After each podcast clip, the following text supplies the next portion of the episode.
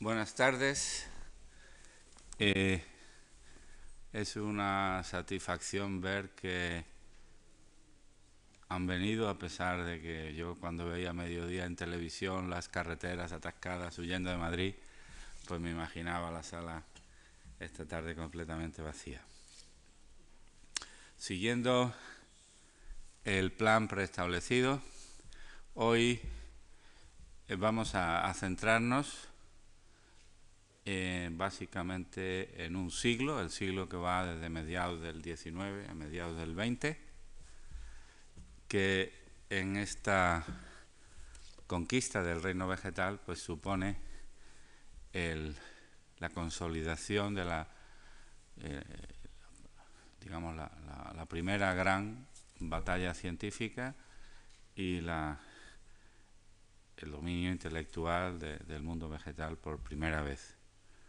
No es la única, examinaremos eh, más adelante otro lo que está ocurriendo ahora por estos días, que también supone un salto sustancial, pero esta es realmente la, el periodo en que lo que ha sido medio empírico, precientífico, intuitivo, se convierte de pronto en algo que responde a la a los parámetros de la ciencia moderna. Eh, es un siglo de grandes protagonistas y por tanto la charla de hoy pues va a tener una componente biográfica que creo que no se debe desdeñar. Creo que eh, un elemento del acercamiento de, de la ciencia al público en general y, a los propios científicos y a la humanización de la actividad científica, eh, tiene que ser el conectar los conceptos, las ideas con personas de carne y hueso, con sus debilidades y sus, y sus características.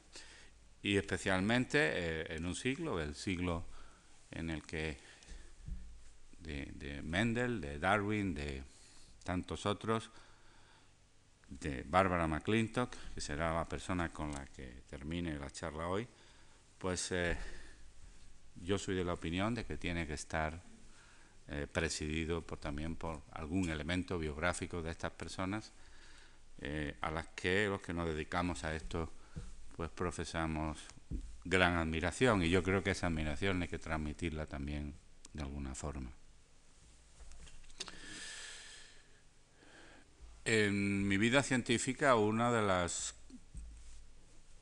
raras ocasiones de, de, hacer algo con especial significado o especialmente, quizás decir emocionante, es demasiado, pero sí significativo, eh, fue la oportunidad de dar una conferencia en la ciudad de Breno, la ciudad natal de Mendel, de visitar la biblioteca, no ya sus huertos porque ya no existen, la orden no se mantuvo allí de forma, eh, hubo discontinuidades.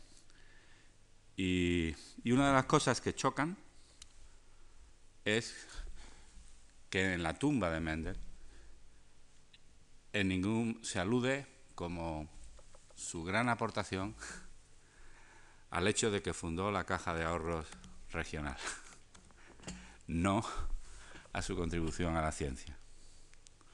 Naturalmente, esa inscripción se puso cuando acababa de morir. La genética, que es la ciencia que funda Mendel, aunque reciba ese nombre más tarde, como ustedes saben, eh, es un ejemplo de una ciencia que nace del costado de una tecnología, cuando lo general es lo contrario. Lo más frecuente es lo contrario. A todo avance científico, conceptual, suele seguir, más tarde o más temprano, unos desarrollos tecnológicos de aplicación de esos conocimientos. Es simbólico que cuando Mendel presenta en la Sociedad de Historia Natural de Brünn o de Breno, el 8 de febrero y el 8 de marzo de 1965, eh, la síntesis de sus investigaciones sobre la herencia eh, de, en los guisantes, eh, esta sociedad se acababa de fundar tres años antes como una escisión de la sociedad agraria, de la sociedad agrícola de Moravia. Porque esto no tiene demasiada trascendencia, porque conceptualmente nace de un experimento con un propósito exclusivamente científico, pero nace en un ambiente donde la, contemplación de la naturaleza va más allá de lo que pueda tener de eh, reto para el conocimiento, de lo que pueda tener de contemplación de la belleza y tiene una componente utilitaria considerable. En ese sentido, el ambiente en que este avance científico tiene lugar es más heredero de lo que en la conferencia anterior nos referíamos como el pragmatismo inglés. recuerden que los hibridadores ingleses tenían como propósito obtener nuevas variedades y no hacer investigaciones teológicas como lo tenían los centroeuropeos. Los problemas fundamentales sobre los que incide la nueva ciencia eh, tienen, sin embargo, una, larga historia intelectual, es decir, el interés por la génesis eh, viene ya de Aristóteles, de Hipócrates, de Galeno y más recientemente pues de, de San Agustín, de Descartes y de muchos otros. Han especulado de cómo se transmiten los caracteres de padres a hijos. En las hibridaciones que hacen en los jardines botánicos investigadores como Colreuter o Gardner que mencionábamos en la conferencia anterior, ya se sabe que el polen está involucrado, pero no se sabe qué papel juega. Piensan que es algún fluido, alguna influencia que estimula el crecimiento del embrión, pero no se considera que el polen está involucrado realmente en la génesis del propia, de la propia célula inicial.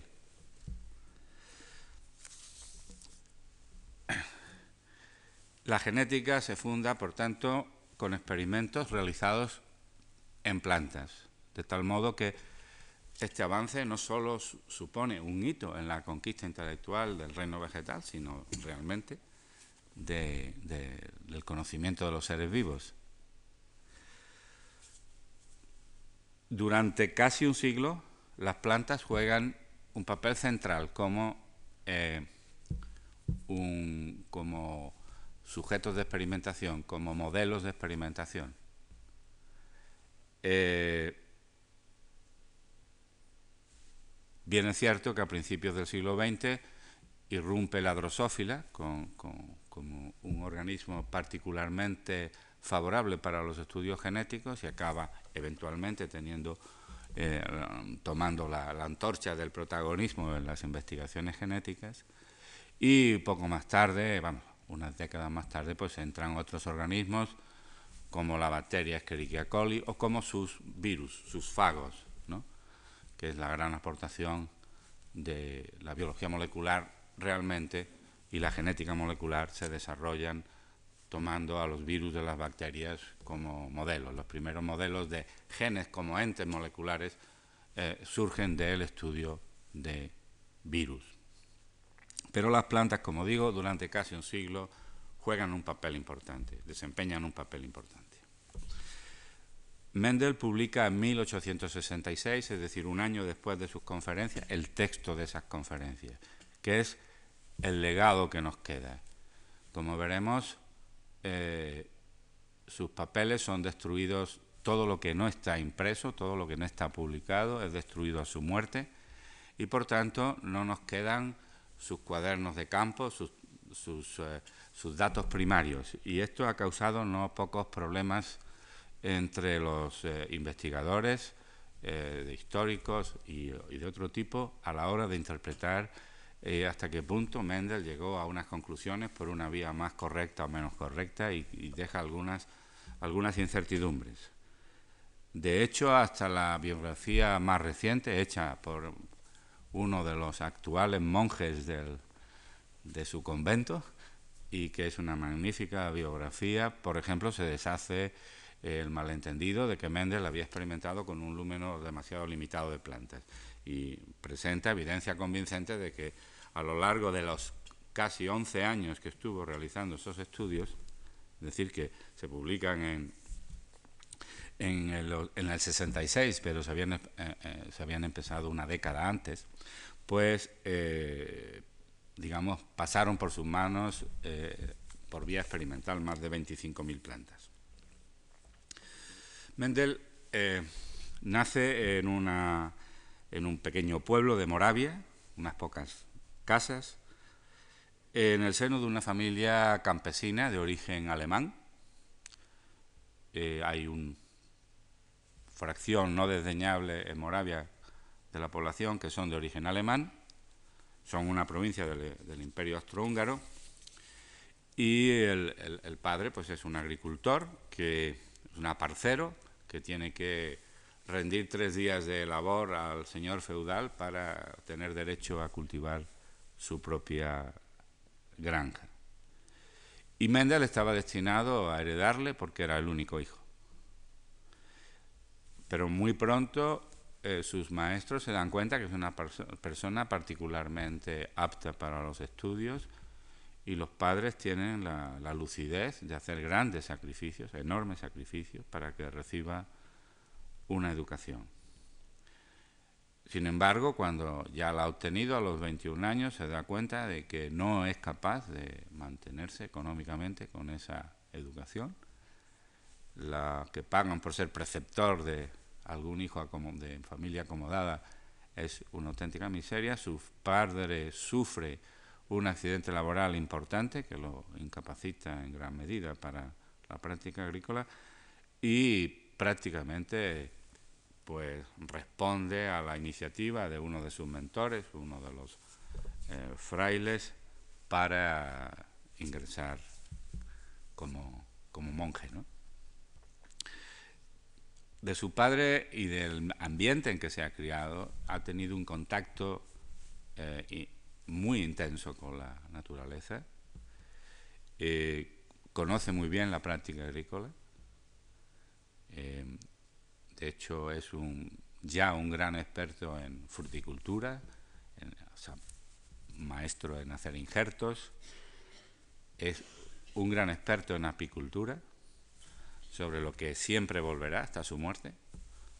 En los últimos meses injerta los frutales del monasterio con las, con las variedades de, su, granja paterna y tiene montado una colmena experimental porque una de sus intenciones es estudiar la genética de las abejas en la fase tardía de su vida.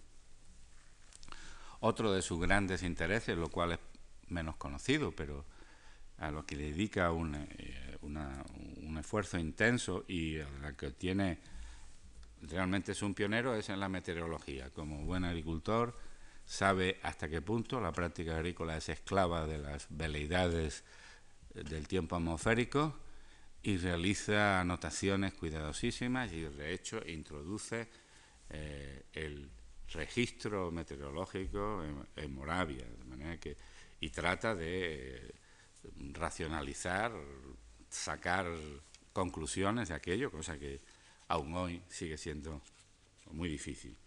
Tal forma que no es alguien que, al que le sonó la flauta por casualidad, sino alguien que estaba altamente eh, eh, motivado para eh, lo que acabó haciendo.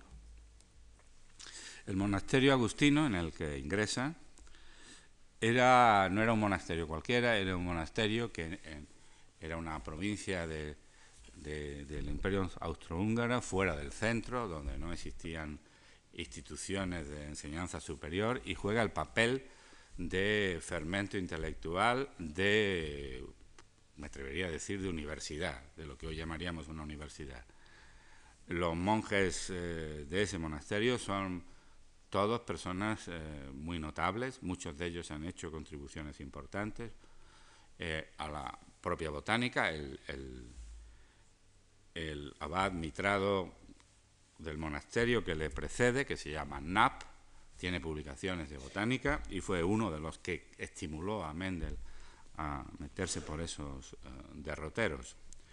Esto, y, por, otra parte, eh, digamos, servían al aparato docente de la región de, formas muy diversas en distintas escuelas. Eh, la, primera diapositiva tienen ustedes una imagen de Mendel que a mí me gusta enseñar porque es Mendel con el uniforme de abad mitrado. Pueden ver la tiara y el báculo. Y eh, esto tiene una enorme trascendencia porque Mendel llegó a ser una persona muy notable en su región cuando finalmente tuvo que aceptar ser abad del monasterio. Eh, hasta el punto de que bueno había una digamos una cámara de, señores feudales y el, abad tenía era un sitio en esa cámara de manera que era una persona notable. Eh, se interesó mucho por la, por la política local hasta el punto de que como les adelanté pues en su tumba se, le recordó por haber fundado una, una, caja, de ahorros una entidad financiera de préstamo. Eh, él entra en el monasterio y enseguida se pone de ayudante de la persona, del, monje que lleva el, huerto, que es un, filósofo hegeliano, Matheus Klassel, eh, cuyas ideas biológicas y filosóficas se atrayeron, sobre él a lo largo del tiempo toda suerte de sanciones. Era una persona eh, que pensaba por su cuenta y que no admitía imposiciones dogmáticas, hasta el punto que, acabaron expulsándole. Eh, con el tiempo lo expulsaron y emigró a Estados Unidos. Presumiblemente, Klassel le introdujo en bastantes aspectos del método experimental cotidiano. Y al cabo del tiempo, cuando Mendel fue elegido abad, lo fue elegido en tercera votación, todos los, los votos le fueron favorables, menos significativamente el suyo propio, que se lo otorgó a este monje díscolo Klassel.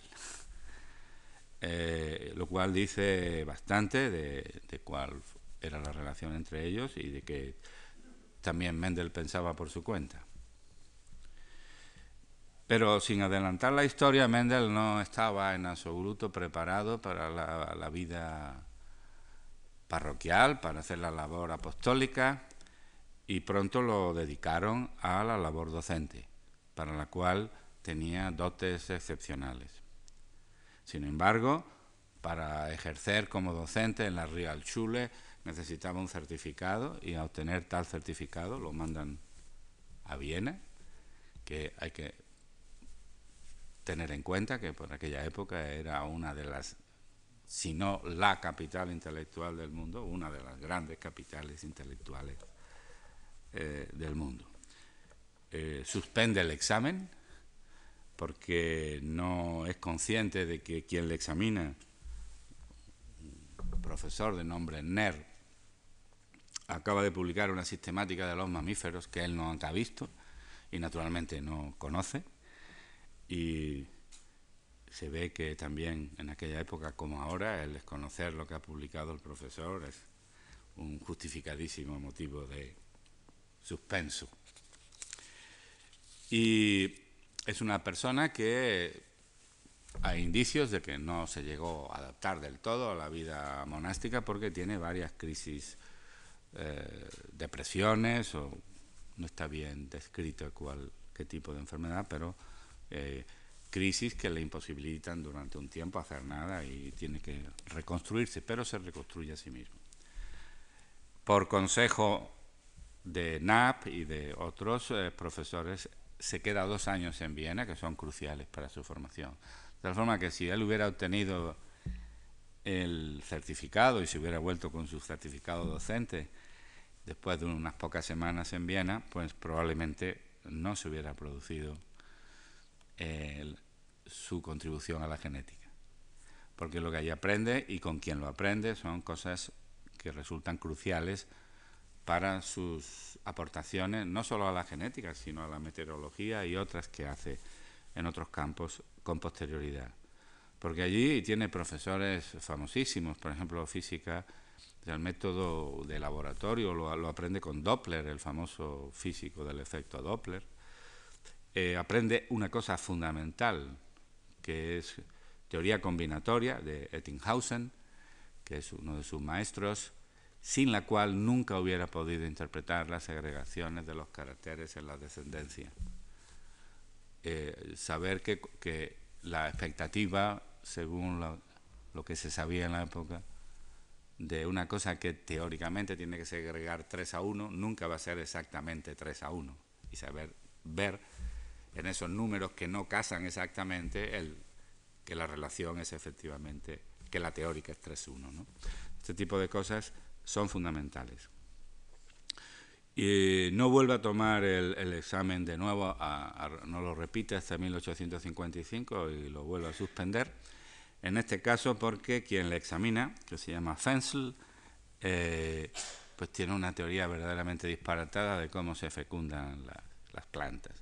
Ahí el que sabe de eso es el examinado y no quien le examina y le vuelven a suspender. Curiosamente, eh, uno de los mal llamados redescubridores de las leyes de Mendel, Chermak, eh, era un nieto de este que le suspendió. 40 años más tarde. Hay coincidencias de esas, hay varias que son curiosas. Quieren decir que las personas que se dedicaban a esto era un mundo muy, muy restringido. Eh, el caso es que cuando él vuelve, hacen un apaño para que siga dando clases aunque no tenga la titulación y entonces se, se, mete de lleno, al par de años de volver, se mete de lleno ya en los experimentos eh, con guisantes y retoma el guisante como sistema de experimentación. Si ustedes recuerdan, los que estaban aquí, la conferencia anterior, fue una de las aportaciones de Knight a las hibridaciones. Knight ya lo había tomado como modelo porque era, em, era una planta que era fácil de obtener unos parentales estables, como veremos, con caracteres fijos, y era fácil hacer los cruzamientos, no era laborioso el hacerlo, y luego era fácil analizar las descendencias. En la siguiente diapositiva tienen ustedes ya dos de las características que llamaron la atención a Mendel, que es los granos rugosos o lisos. Ven ustedes cómo en esa vaina están segregando y unos son rugosos y otros lisos. Eh, la primera cosa que resulta en retrospectiva sorprendente y no sabemos bien cuál fue el proceso que le llevó a acertar en la elección de caracteres porque han desaparecido, como digo, sus cuadernos, es la elección de qué diferencias, como esta de lisos y rugosos, eh, elige finalmente lisos, o sea, semilla lisa, semilla rugosa, cotiledón amarillo, cotiledón verde, pétalo purpúreo, pétalo blanco, vaina lisa, vaina, vaina estrangulada, vaina verde, vaina amarilla, flor axial, flor terminal, tallo normal y tallo enano. Todos los que he mencionado en segundo lugar es lo que en los libros de genética se llaman características recesivas. Todos los que he mencionado en primer lugar son eh, las características dominantes, que en aquel momento se llamaban le llamó dominadoras, no dominantes, pero hoy se llaman dominantes. Y lo que sorprende es que eligiera esos caracteres porque mm, reúnen una serie de propiedades que si no las reunieran no hubiera visto nunca nada. Cabe suponer que, por un lado, su familiaridad desde niño con el material, su intuición y probablemente un sistema de prueba y error. Eh, hoy día eh, la obligación hubiera sido, eh, al hacer la conferencia, hay que tener en cuenta que lo, que lo que publica es una conferencia, no es un trabajo científico propiamente dicho como tal, como primera difusión del resultado, sino que lo que hace es dar una conferencia que tiene unas limitaciones en el tiempo y las dos conferencias y el texto de esas dos conferencias es lo que luego se publica. Y Claro, eh, no voy a entrar en muchas explicaciones, pero esos siete caracteres que he mencionado están cada uno en un cromosoma distinto. Si no hubiera sido así, no hubiera visto lo que vio. Eh, cada uno de ellos está controlado por un solo gen. Si no hubiera sido así, no hubiera visto lo que vio. Eh, y por tanto, eh, eso resulta que, que, resulta evidente que no pudieron ser los primeros siete caracteres que se le que se le metieron por los ojos el primer día que se puso a pensar sobre ellos. ¿no?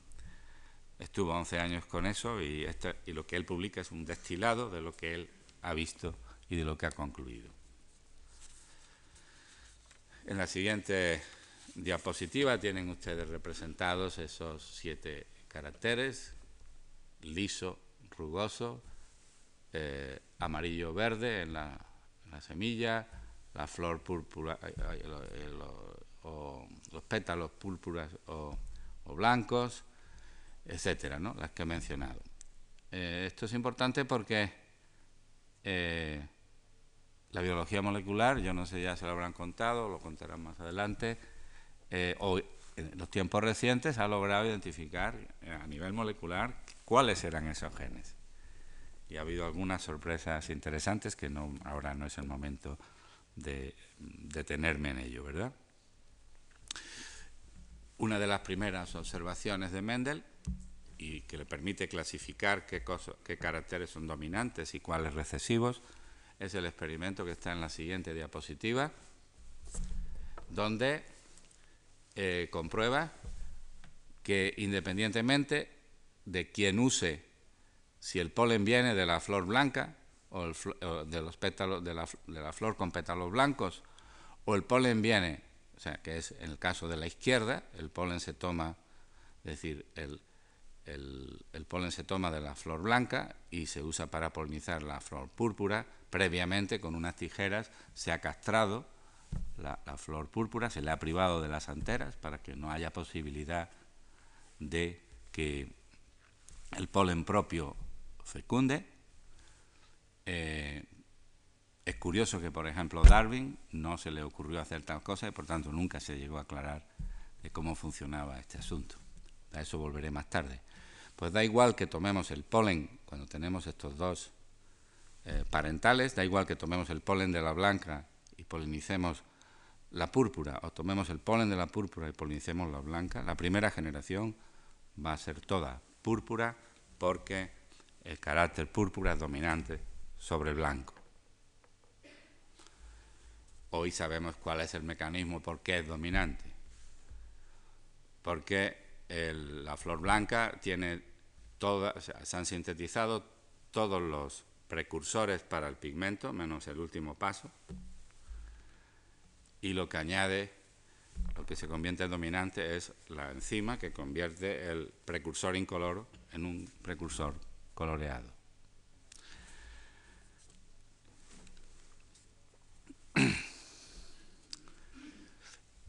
Es fundamental en sus observaciones y es lo que no permitió a, a Colreuter o a Gardner, que hicieron miles, literalmente miles de hibridaciones, eh, aparte del hecho de no, em, porque Colreuter sí emasculaba, es decir, sí castraba las, las flores siempre que, que esto era viable, pero no tomaron la precaución de que los parentales tuvieran estabilizados los caracteres que se comparaban. Al no tenerlos en homocigosis, hoy, diríamos en homocigosis, pues eh, al hacer los cruzamientos no le salían las proporciones correctas. ¿no? De manera que todo, es decir, todas estas precauciones que solo una persona que ha adquirido una familiaridad con el método científico pone como, como límites a su experimento, le permitieron concluir donde otros habían ya pasado y no habían visto nada.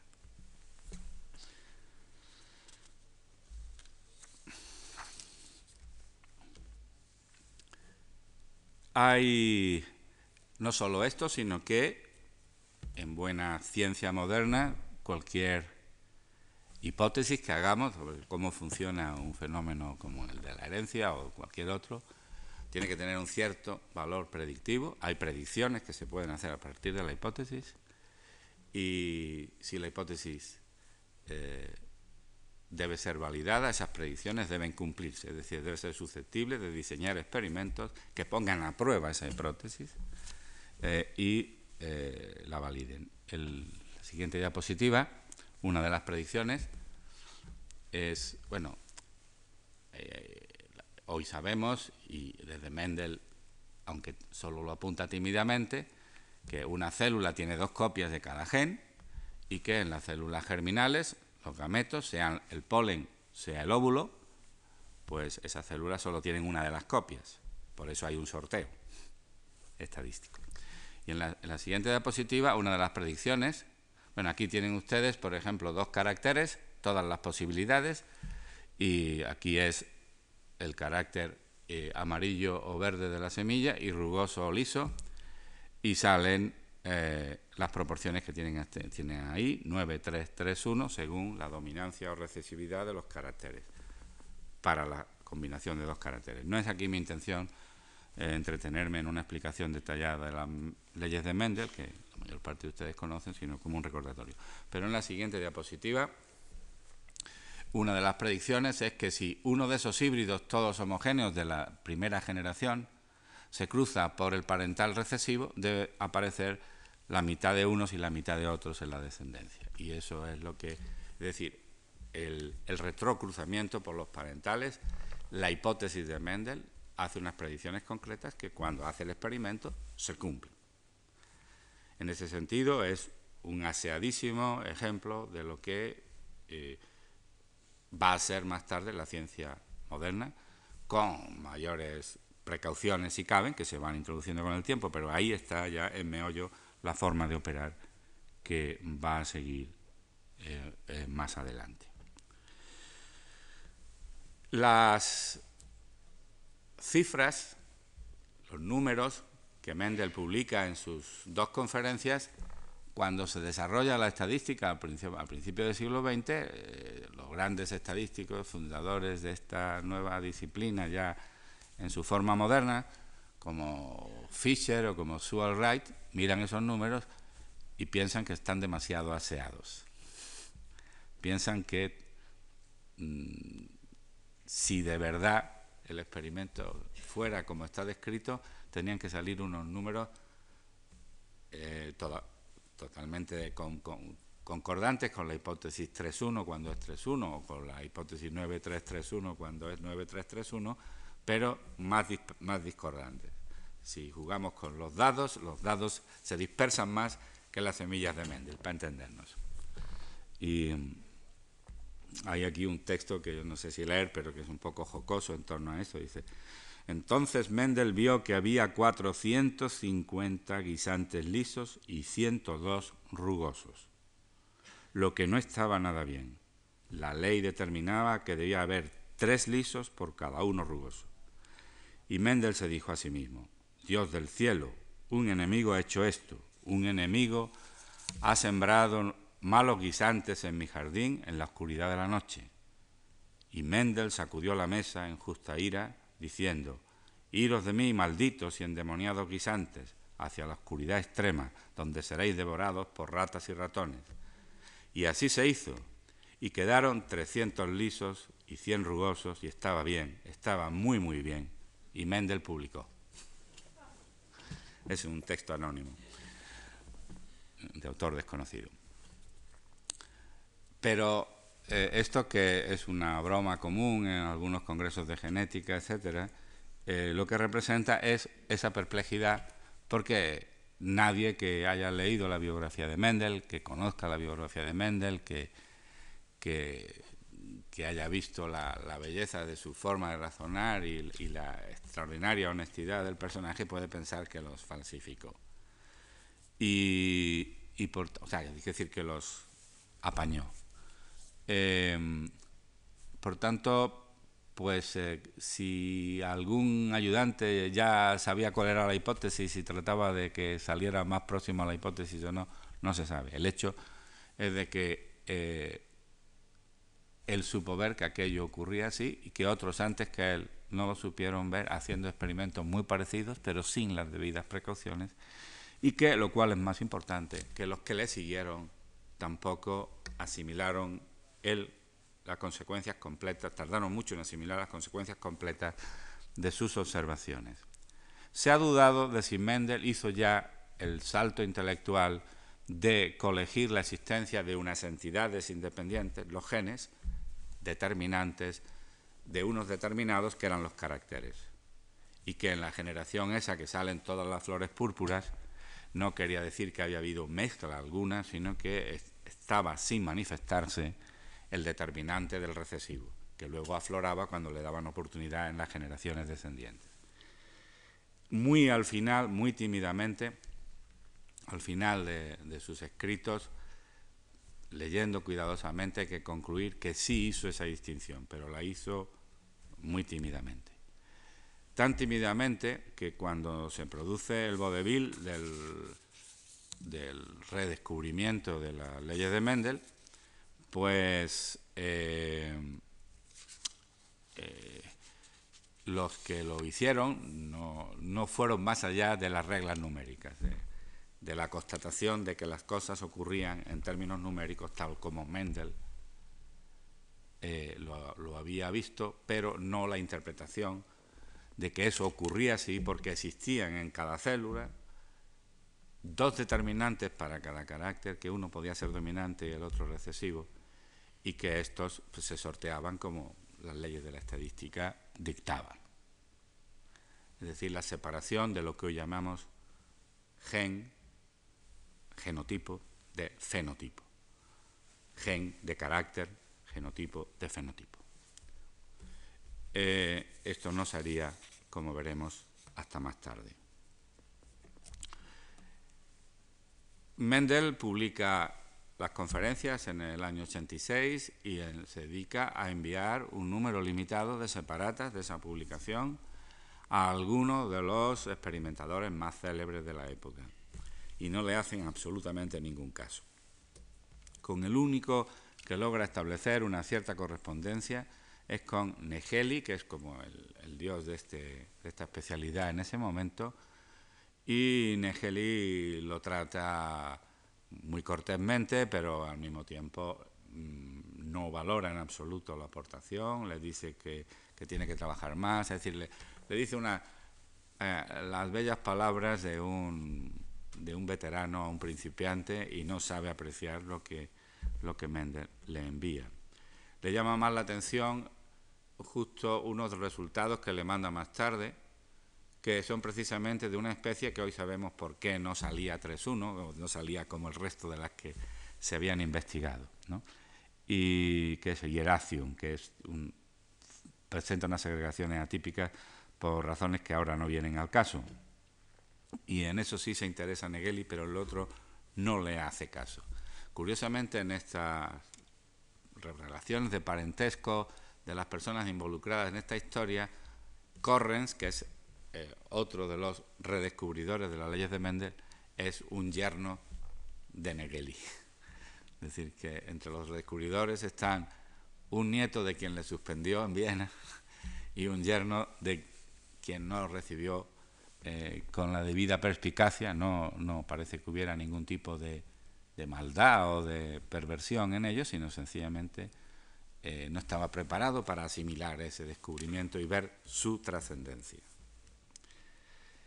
Eh, entonces hay una serie de factores que hacen que Mendel, aunque extiende sus observaciones a muchas otras especies, se mete con Hieracium, que es esta típica, por otro lado intenta extenderlo a, a Mendel tiene un plan científico ambicioso, intenta extenderlo a las abejas, como antes mencioné, crea, diseña, es un gran experto apicultor y diseña un, eh, un colmenar experimental muy, muy innovador pero eh, se produce una serie de circunstancias que le llevan, que le distraen de sus propósitos, las más importantes de las cuales que lo nombran abad mitrado, que como han podido ver en la fotografía era una cosa mm, bastante relevante y con múltiples funciones. Los gorgojos se le comen las plantaciones de guisantes y también tiene, él tiene también una, una salud mm, frágil. Eh, aún así no pierde, no pierde el contacto, sigue con la meteorología, obliga a que en el monasterio se lleven registros meteorológicos, los examina asiduamente hasta su muerte. Por lo visto fumaba varias decenas de puros al día. No se sabe si con fines medicinales o, por adicción. Y finalmente, en 1864, muere en su funeral. Eh, dirigió el Requiem un joven desconocido que luego, con el tiempo, pues fue un músico famoso que fue Leos Janasek, ofició de músico en su funeral. Curiosamente, mientras Mendel está haciendo todo esto en el monasterio de Brunn o de Breno, Darwin escribe El origen de las especies por selección natural en Townhouse. Y los dos biólogos, sin duda, más importantes del siglo XIX, Mendel y Darwin, realizan sus investigaciones en completa ignorancia de lo que hacía el otro.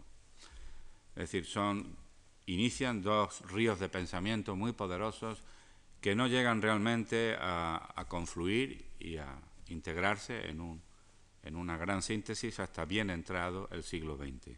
La teoría sintética de la evolución, el completar, integrar eso en un solo, eh, en una sola arquitectura intelectual, en un eh, conceptual, eh, tiene lugar, como digo, varias décadas posteriores y, y realmente mm, fundamentan lo que luego es la biología moderna.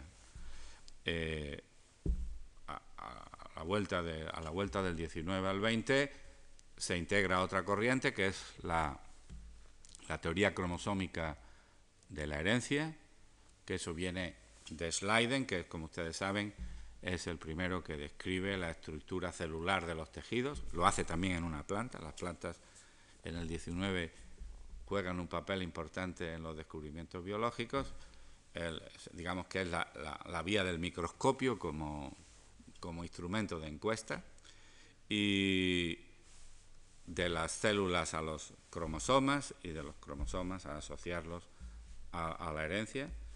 Eh, están los nombres de Weissman, de Sutton, de Boveri, esa, esos, digamos, es otro de los veneros que se integran en lo que va a ser eh, la biología moderna. El contraste entre Darwin y Mendel eh, no puede ser más extremo. Es decir, Darwin contempla el gran lienzo de la naturaleza en su conjunto. Eh, sus observaciones abarcan todo el planeta. Su actitud es contemplativa y sus actitudes le predisponen para la gran síntesis. Según cuenta Darlington, uno de sus biógrafos y seguidores, eh, un genetista muy conocido, dice que Darwin como experimentador era un auténtico desastre. Era una persona de gran visión. El mundo científico de Mendel se circunscribe a su entorno inmediato. Su actitud es reduccionista, su mente es analítica, intensa, apta para el experimento. Como hemos visto, sus resultados quedaron enterrados en las montañas de datos que publicaron los que le precedieron, me refiero a los ya tantas veces nombrados, Colreuter y Gertner, había tantos datos de hibridación que ver los buenos, los que realmente arrojaban luz, era difícil. Parece que Darwin nunca llegó a saber de Mendel, pero Mendel sí, después de haber hecho sus descubrimientos, casi a partir del momento en que los hace, le llegan las primeras noticias de las publicaciones de los libros de Darwin, y se conservan las versiones alemanas de los libros de Darwin anotadas al margen por Mendel. Mendel no ve como contradictoria la teoría evolutiva de sus observaciones, aunque naturalmente sabe ver cada vez que Darwin patina en, relación con la herencia, porque Darwin no es consciente de que un solo grano de polen eh, contribuye la mitad de la información genética del embrión. Eh, eh, Darwin sustenta una idea muy popular en el siglo XIX de que son varios granos, de que lo que se hace allí es una especie de sopa de genes, eh, no se llaman todavía genes, sopas de determinantes que se mezclan con una gradación, como el que mezcla pinturas, ¿no? tienen una idea totalmente eh, Darwin de la herencia. Eh, los experimentos que hace Darwin por no emascular las plantas, por no tener unos parentales estables, no le permiten concluir más que esta vaga descripción de que las características de los parentales se mezclan de alguna forma, pero no tiene la idea clara, contundente, de que hay unos factores, unos entes de razón, que eh, residen en las células por duplicado y que se sortean en cada generación. Eh, y, las anotaciones que hace Mendel son muy incisivas, ¿no? y no siempre, vamos, respetuosas, pero, pero contundentes.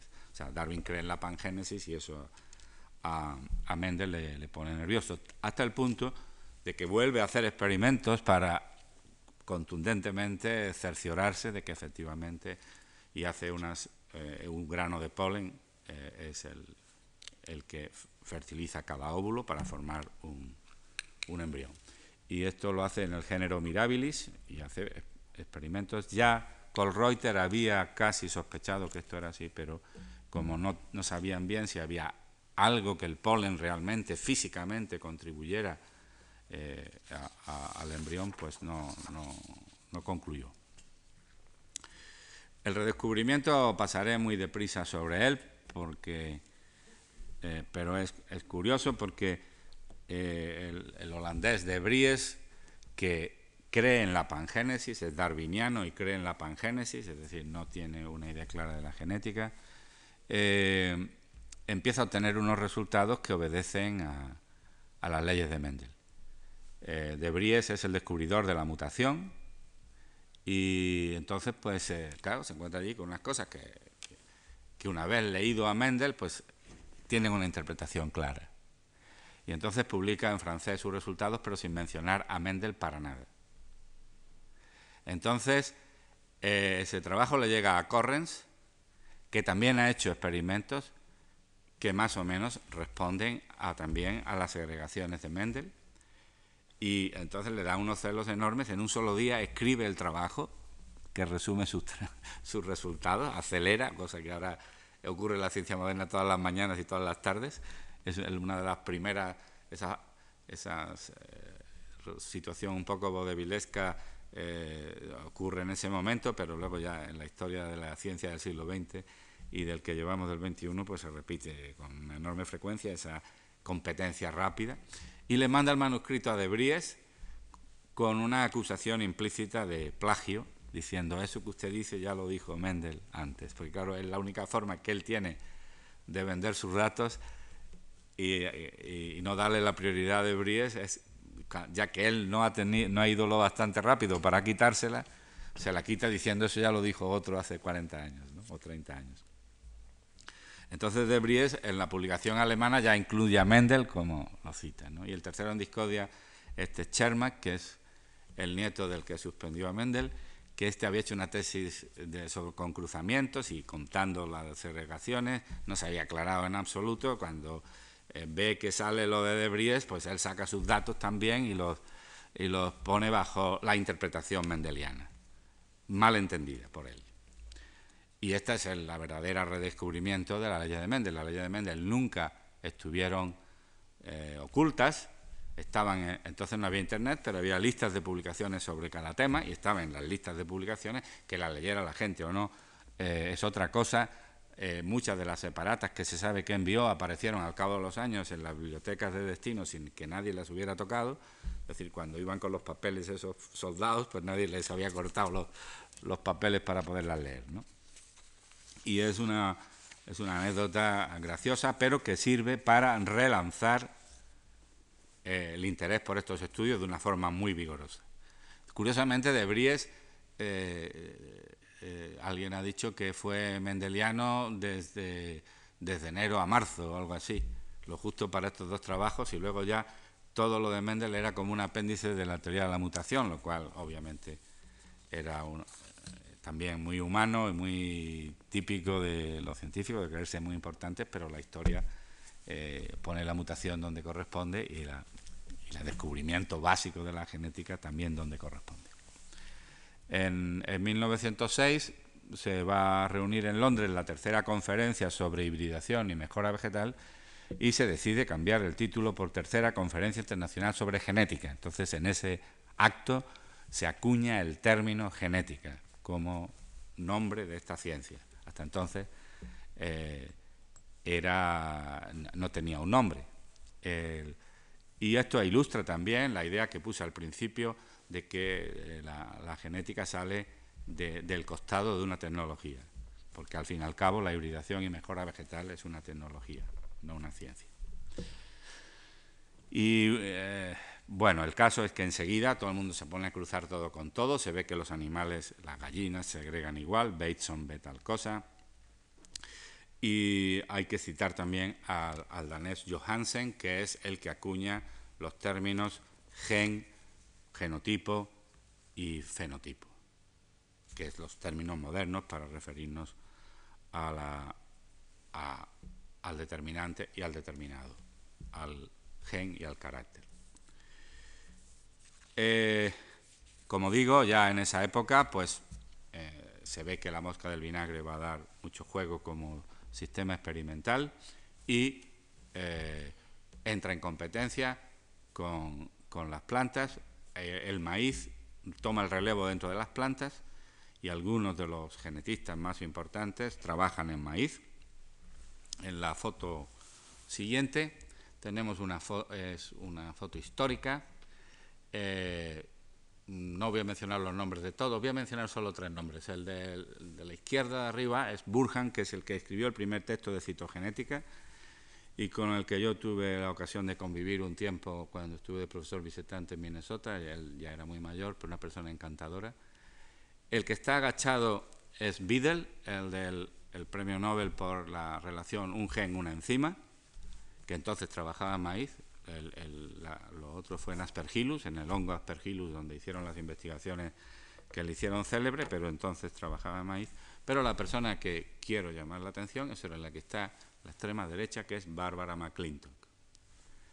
Eh, Bárbara McClintock tiene ahí, no llega a 30 años, y ha tenido que inventarse a sí misma entera, porque desde ese peinado hasta esos pantalones son inventos suyos y considerados absolutamente extravagantes y fuera de lugar en esa época.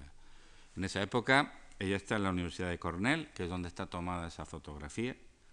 Lo que tiene ese señor en el cinturón son eh, sacos de papel que se usan para encapuchar los maíces y que no se crucen, o, se crucen cuando se quiere y no se crucen cuando no se quiere. Y eh, la Universidad de Cornell fue una universidad que fue fundada precisamente para que se educaran las mujeres, pero curiosamente solo estaba previsto que entraran en un departamento que se llama Economía Doméstica. De tal forma que ella, que trabaja, empieza a trabajar, está interesada en la genética, no la pueden admitir en el departamento de genética oficialmente. Entonces, el primero que consigue es que la contraten poco menos que de ayudante para fregar platos a un genetista cuyo nombre omitiré, que lleva mucho tiempo intentando teñir cromosomas, buscando con distintos tintes para poderlos ver al microscopio, sin éxito. Y Bárbara McClintock, que la llevan allí poco menos para fregar los cacharros y que le ayude y que luego recoja cuando termina el experimento, en tres días le tiñe los cromosomas. Y la echan, claro entonces consigue asociarse a este grupo que eh, Emerson, eh, Burham, Biddle, que son verdadera gente que están en la historia de la genética porque hacen contribuciones muy importantes. Y eh, pues de una forma oficiosa, porque no pertenece al departamento, y mal remunerada o prácticamente no remunerada, remunerada como trabajo manual, pues logra iniciar sus trabajos posgraduados en, genética del maíz. Eh, Barbara McClintock es un personaje eh, increíble. O sea, sus biógrafos dicen que quería ser invisible. Usan una metáfora de Baldo Emerson de un globo ocular transparente. el, verso de Emerson completo es algo así como, vamos, sí, el verso. Me transformo en un globo ocular transparente, no soñada, lo veo todo. Eh, que es la expresión poética de Emerson. Y casi lo consiguió. En la historia de la ciencia probablemente no haya ningún científico con una componente mística tan potente eh, como ella. Tal vez la única excepción sea el matemático Ramanujan, que daría para, para dar otra conferencia, pero la tendría que dar un matemático, aunque a mí es uno de mis personajes favoritos y soy capaz de hablar horas sobre Ramanujan, pero no soy matemático. Pues esta, esta mujer mm, era, por ejemplo, pues inventó un sistema de saltar en la playa que, es el, una, redescubrió algo que los monjes del Tíbet hacen, que es una forma de, abstracción mística que cuando se hace mucho tiempo pues se, queda uno en, en, éxtasis, por lo menos. ¿no? Eh, probó también eso que también hacen los monjes del Tíbet, que es secar una manta húmeda en invierno puesta así con el calor corporal. ¿no? Cosas extrañas, ¿verdad? Y fue una persona solitaria, de forma electiva, y eh, su es decir, eh, en los tres o cuatro días estos que trabaja con este señor tiñendo cromosomas, descubre eh, el sitio de su vida. Es decir, ahí empieza su aventura celular. Ella empieza a vivir en los núcleos de las células como si estuviera allí dentro. Eh, eh, de aquí radica también la dificultad que tuvo en que sus trabajos se difundieran en los primeros tiempos porque su forma de describir no era la normal de alguien que ve las cosas desde fuera, ella las veía desde dentro. Era capaz de intuir qué es lo que pasaba porque se ponía, digamos, en, el centro de un núcleo de una célula. Ya bajaba por el microscopio, atravesaba las membranas de la célula y se metía allí, ¿no? por así decirlo. Su primera contribución importante la hizo casi enseguida de trabajar con este grupo y consistió en correlacionar un fenómeno que eh, ya se había visto en los cruzamientos genéticos, que cuando se consideraban muchos caracteres, eh, muchos de ellos, eh, digamos, se, heredaban en bloque porque estaban alineados en un cromosoma y que esos alineamientos se recomponían, había recombinación y ella correlacionó la observación física de los cromosomas y de las conexiones que se formaban entre ellas con esa recombinación. Y eso se consideró en la época una contribución muy importante en la que ella se adelantó por unas pocas semanas, de hecho por un chivatazo de que se estaba demostrando lo mismo en drosófila y ella, logró demostrarlo antes en maíz. McClintock, a pesar de su excentricidad, tuvo siempre la comprensión, la admiración y el apoyo de los colegas más próximos y de algunos de los genetistas más importantes de la época. Pero el resto del estamento académico no eh, no tenía sitio para ella. La universidad en aquella época no contrataba a una mujer para ningún puesto que no fuera el Departamento de Economía Doméstica. Eh, de hecho, la Universidad de Cornell, la primera profesora que se contrata en la Universidad de Cornell eh, para algo que no sea esto es en el año 1947. Y aquí estamos hablando de su entrada en el año veintitantos, y, ella nació en el 2, pues en el año veintitantos, y, el descubrimiento este que acabo de, decir es del año 31, es decir, 15 eh, años, 16 años antes de que admitieran a ninguna mujer en un puesto estable o, previsto en una universidad. Un genetista importante, Luis Tadler, que trabaja en la Universidad de Missouri y que acaba de descubrir que irradiando se inducen mutaciones en el material genético, lo hace en maíz, le busca un puesto muy por debajo de su categoría en la Universidad de Missouri. Ella deja sus experimentos en la Universidad de Cornell, de manera que va desde Cornell, desde Ithaca a Nueva York, a Missouri, que está muy aparte, y allí desempeña su labor académica, pero sus campos y los veranos y tal para recolectar el maíz, para sembrarlo, para cruzarlo, lo hace en Cornell. Y, y allí pues empieza a hacer contribuciones muy importantes. No las voy a explicar, voy a mencionarlas solo para darse cuenta, para que se den ustedes cuenta que fueron muchas. Descubre las translocaciones recíprocas en el maíz en el año 30, los cromosomas en anillo y las inversiones paracéntricas en el 33, el organizador nuclear en el año 34 y ya cuando está más tarde eh, resulta que le llama precisamente Biddle, que está ya en la Universidad de California, trabajando con Aspergillus y que no es capaz de entender cómo funciona la meiosis de Aspergillus. Y llama a Barbara McClinton, le paga un viaje de una semana a, a California. Ella se pone a pensar sobre aquello y dice que está sentada en un banco y se está imaginando dentro del Aspergillus y resuelve la meiosis del Aspergillus en una semana nada menos que al equipo de Biddle, que acabarían luego teniendo, como digo, junto con Tatum, el premio Nobel, por la teoría o la, relación de un gen, una enzima. Entonces, en, Missouri, pues Stalder la trata muy bien, pero el resto del personal no, no se acostumbran a ella, ni ella al resto del personal. Este es un personaje que, por ejemplo, pues si llegaba al edificio del laboratorio, ella tenía el despacho en el segundo piso y estaba cerrado, pues se subía por la pared y entraba por la ventana al despacho. Y si no quería hacer caso a alguien, pues no le hacía. Es decir, era un, personaje que no, eh, juntando el hecho de que no estaban acostumbrados a que hubiera mujeres en ese entorno y que además la que había era más rara que los monos verdes, pues eh, aquello acabó mal y acabó finalmente, tuvo que abandonar el empleo en el año 41, en plena guerra mundial.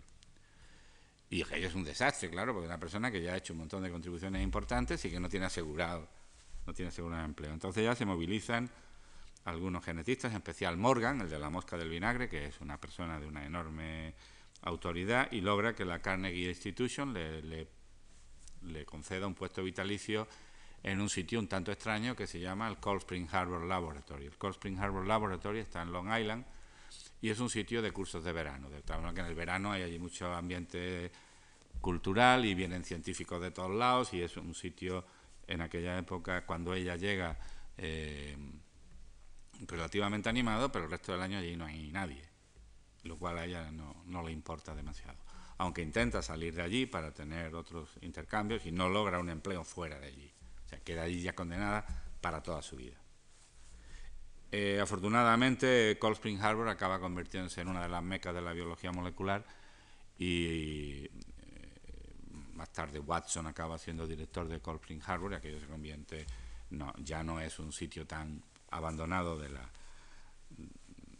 digamos del mundo, pero allí ella hace sus experimentos y hace su principal descubrimiento al cual me referiré enseguida y enseguida termino.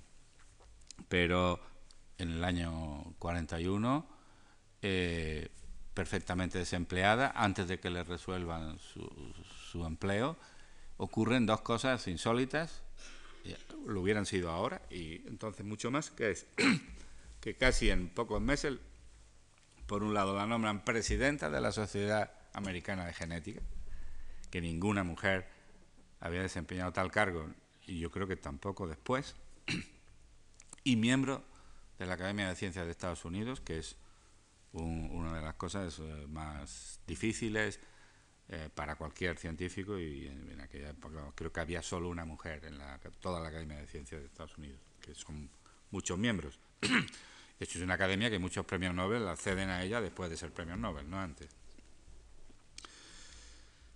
Y bueno, le, encuentran el empleo y allí hace uno de los descubrimientos fundamentales. La siguiente diapositiva sale ella ya en la época, por esa época ya era célebre. Eh, con esa pinta se le presentó a Pilar Carbonero en primera fila en un seminario y era el terror porque cuando terminabas empezaba a preguntar y te podía poner en el mayor de los ridículos. Con ella no lo hizo y no solo eso, sino que luego fue extraordinariamente amable y se, y se interesó por su proyecto de investigación, él estuvo dando consejos, pero tenía ese aspecto, ese aspecto así de bonachón. Eh, por esa época echó a, a, este, a, Lederberg, Joshua Lederberg, un premio Nobel de microbiología, porque entró en su laboratorio y lo consideró demasiado arrogante y le dijo que se fuera. No, es que se anduviera con, chiquitas. Pero, eh, curiosamente, ella descubre, eh, en, la siguiente diapositiva, interpreta un fenómeno extraño. Eh, son dos granos de maíz y ven ustedes cómo el, de la izquierda es uniformemente coloreado, mientras que de, color púrpura, el de la derecha tiene como unas manchas de distinto tamaño color púrpura. Y eso es un misterio que ella, mm, de una forma heterodoxa por completo, es capaz de describir como eh, una inestabilidad de los genes que está controlada por otros genes. Es la primera descripción de un gen que controla a otro gen. Es lo que se llaman los elementos transponibles. Lo publica en, unos, en en revistas serias, pero en un lenguaje muy oscuro, porque tiene una forma muy peculiar, muy sui generis de expresarse, y no le hace caso absolutamente nadie. No lo aprecia nadie, no le hace caso casi nadie. Hasta el punto que en el año 61 tiene lugar en Cold Spring Harbor un famosísimo simposium en el que los franceses Jacob y Monod presentan el modelo del operón en bacterias que es la primera descripción de, unos genes controlados por otros genes en términos eh, moleculares, y ni siquiera la mencionan, a pesar de que ella está allí presente y de que ella lo ha visto mucho antes. En los libros de historia sobre este descubrimiento está eh, documentado cómo Jacob y Monod luego tuvieron que, digamos, que admitir que tenían que haberla citado y, eso fue poco a poco contribuyendo a que su trabajo se reconociera y finalmente a la edad de ochenta y tantos años recibió el premio Nobel. Eh, es curioso que a los 81 años alguien que en su juventud había tardado hora y media en entregar un examen porque no se acordaba de su propio nombre, oyera su nombre nombrado por el rey de Suecia entregándole este galardón. Eh, resulta evidente que tanto Mendel como Barbara McClintock están entre nuestros santos y espero que parte de esa admiración la hayan podido apreciar y con esto termino la charla de hoy. Muchas gracias.